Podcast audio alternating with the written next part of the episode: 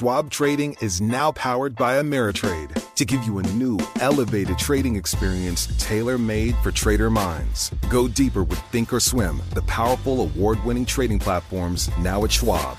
Unlock support from the trade desk, our team of passionate traders who live and breathe trading like you do. And sharpen your skills with an expanding library of online education crafted just for traders. All designed to help you trade brilliantly. Learn more at schwab.com slash trading. Osage County, Oklahoma is getting a lot of attention right now. It's the setting of Martin Scorsese's latest film, Killers of the Flower Moon. The movie is based on a book about the 1920s Osage murders, when white men poured into Osage County and killed Osage people for their oil wealth. I'm Rachel Adams Heard, the host of In Trust, a podcast from Bloomberg and iHeartMedia. For over a year, I was reporting a different story about other ways white people got Osage land and wealth, and how a prominent ranching family in Osage County became one of the biggest landowners here. Their ranching empire was built on land that at the turn of the century was all owned by the Osage Nation. So, how'd they get it?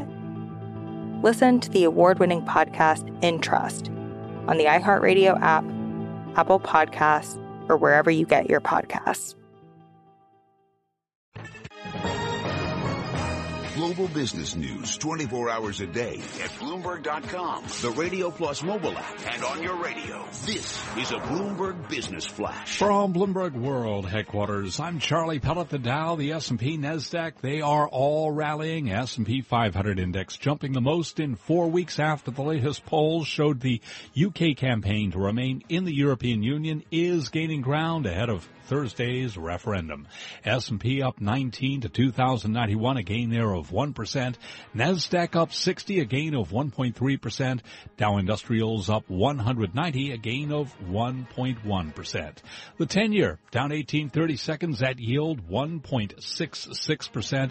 Gold down 290 the ounce to 1291, a drop there of two tenths of 1%. Crude oil holding above $49 a barrel, up a dollar 20 right now. West Texas Intermediate up by two and a half percent. I'm Charlie Pellet, and that's a Bloomberg Business Flash.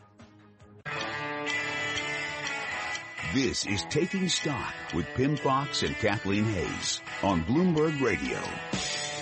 India's Sensex stock index gained nearly 1% today. This follows easing of government's rules regarding foreign direct investment restrictions. Also, this follows news over the weekend that uh, India's central bank governor will step down when his term ends in September. Here to tell us more about India and other emerging markets is Jeffrey Dennis. He is the head of Global Emerging Markets Strategy from UBS Securities. Jeffrey, thank you very much for being with us. Give us your take on what has happened in India, the announcement, as I said, of the uh, governor of the central bank announcing uh, he will be stepping down, and then uh, these changes in direct uh, foreign direct investments. Well, certainly the announcement that Mr. Rajan is stepping down was a negative surprise. Uh, markets had certainly been trying to anticipate whether his term would be renewed when it ended in September, but I think the, on balance, people thought he probably would retain his position, and so his decision to leave, I think, is, is definitely a negative for the market. And in fact, in, in our Asian strategy portfolio today, my colleague out there cut India back to neutral. So we're taking a more defensive line mm. on India in the short term while we see who replaces Mr. Rajan and will there be any let up in what has been a very effective policy in India of uh, being pretty tight on monetary policy so you can get inflation down and then, of course, ultimately interest rates down as well. So it is Jeff, a negative without any question. Jeff, I'd like to ask you about this because it's surprising to me. A couple of weeks ago, um, Raghu Rajan indicated that I don't necessarily want a second term past the three years because prominent politicians close to Modi uh, have been beating up on him. Oh, you're you're too tough on inflation. You need to cut rates. And then Modi, uh, if he wanted uh, Raghu Rajan to stay, just let them beat up on him. And this is the same Raghu Rajan who left the University of Chicago Booth School of Business to go back mm-hmm. home to India and help them out at a time, right? Inflation was high, the rupee was falling. He's made a huge difference. He's the same Raghu Rajan who gave the speech in Jackson Hole, Wyoming in August of 2006, basically warning that there are pressures brewing that could bring down the financial system, which nobody listened to. So this is a man of great accomplishment. Why has Modi not stepped in to ask Raghu Rajan to stay? Um, uh, it's not clear, Kathleen, that he didn't step in to ask him to stay. He may well have asked him to stay. In fact, I think this looks like a decision for Mr. Rajan itself, himself to to not seek uh, another term, and that may well be because of the continuous, um, uh, you know, criticism and uh, sniping that has gone on, from, not from Mr. Modi per se, but from other members of the of the government. He may have just had enough with that. So I think if um, if Modi had come to him, Mr. Modi had come to him and said, "Look, we really want you to stay, I think you probably would have stayed. So um, reminds me a little bit of when Volcker, you know, left the Federal Reserve in '87. Nobody quite knew if it was his decision or, or at the time President Reagan's decision. I think it's all a little bit of a, a, a an uncertainty. But net, net, net, this was a surprise. I think we all felt on balance the chances were he would have another term. It's a negative. This indeed, as you rightly say, this is a very talented guy who's highly regarded, who's probably going to go on to other senior positions in global finance eventually. And Uh, his loss to the central bank in India is big. We just need to see what policy is going to look like with his replacement. Jeffrey, what about the change in government policy about foreign direct investment? For example, Apple may be able to open their own mm. stores as a result of these changes. Mm.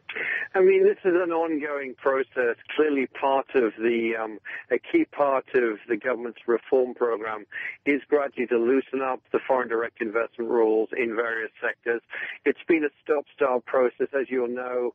There's been great disappointment about the uh, great disappointment, some disappointment about the speed of the overall reform program, and there has been some stopping and starting previously, including, for example, with respect to FDI going to the retail sector, into the insurance sector. I think you simply argue this is another brick in the wall, if you like, of opening up India to foreign money as it becomes more competitive, as therefore its internal growth rate should improve. It's a good piece of news and, and timed on the day of Mr. Rajan's departure, or that announcement anyway, I think that's a pretty good piece of timing because you should view it as a, as a positive element of the India story generally. But it's, uh, it's nothing, it's not new as such, it's just part of a process that's been ongoing for a while. And in other words, I think what you're implying is that perhaps the government wanted to put out some piece of news because having Raghu Rajan say, I'm washing my hands of this, I'm leaving, has affected the rupee. The rupee has bounced back a bit. You even said you got more defensive on India. And you've said on this show in the past, Jeff, as have others, that India is your favorite emerging market investment donation. Well, I mean, I think it still is a great place to invest in, in, in the long term. We're just merely saying that we want to just sit back and observe a little bit, take more of a tactically cautious view in the short term to see to what extent policy could change. In other words, if you were to see in the short term growth being pumped up by sacrificing um, a tough monetary policy that gets inflation and the cost of capital interest rates down in the long term, I think we would consider that that to be a negative. But certainly, it's a tactical move. We need to see what the replacement of Mr. Rajan, who it's going to be, and what the policy is going to look like. We we strongly believe that the drop in inflation, the drop in interest rates, the very sound monetary policy, the stabilization of the rupee has been a critical part of the Indian story in the last three years or so, as well as the more conventional reforms. We need to know that's going to carry on. Until we do, we're just being a little bit more cautious short term. Jeff Dennis, thank you so much for very much for joining us. He's head of global emerging market strategy at UBS Securities. Very interesting. He and his team more defensive with the departure of Raghu Rajan as the head of the Royal the Reserve Bank of India. Has to watch and see how it plays out, who his replacement may be. I'm Kathleen Hays along with Pimm Fox, taking stock on Bloomberg Radio.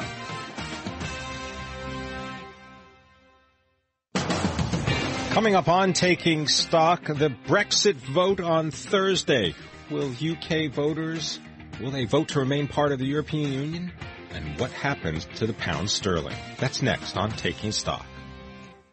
To address our new climate reality, the world needs radical solutions. Collaborate for a greener future at the Bloomberg Green Festival, a groundbreaking celebration of the thinkers, doers, and innovators leading the way.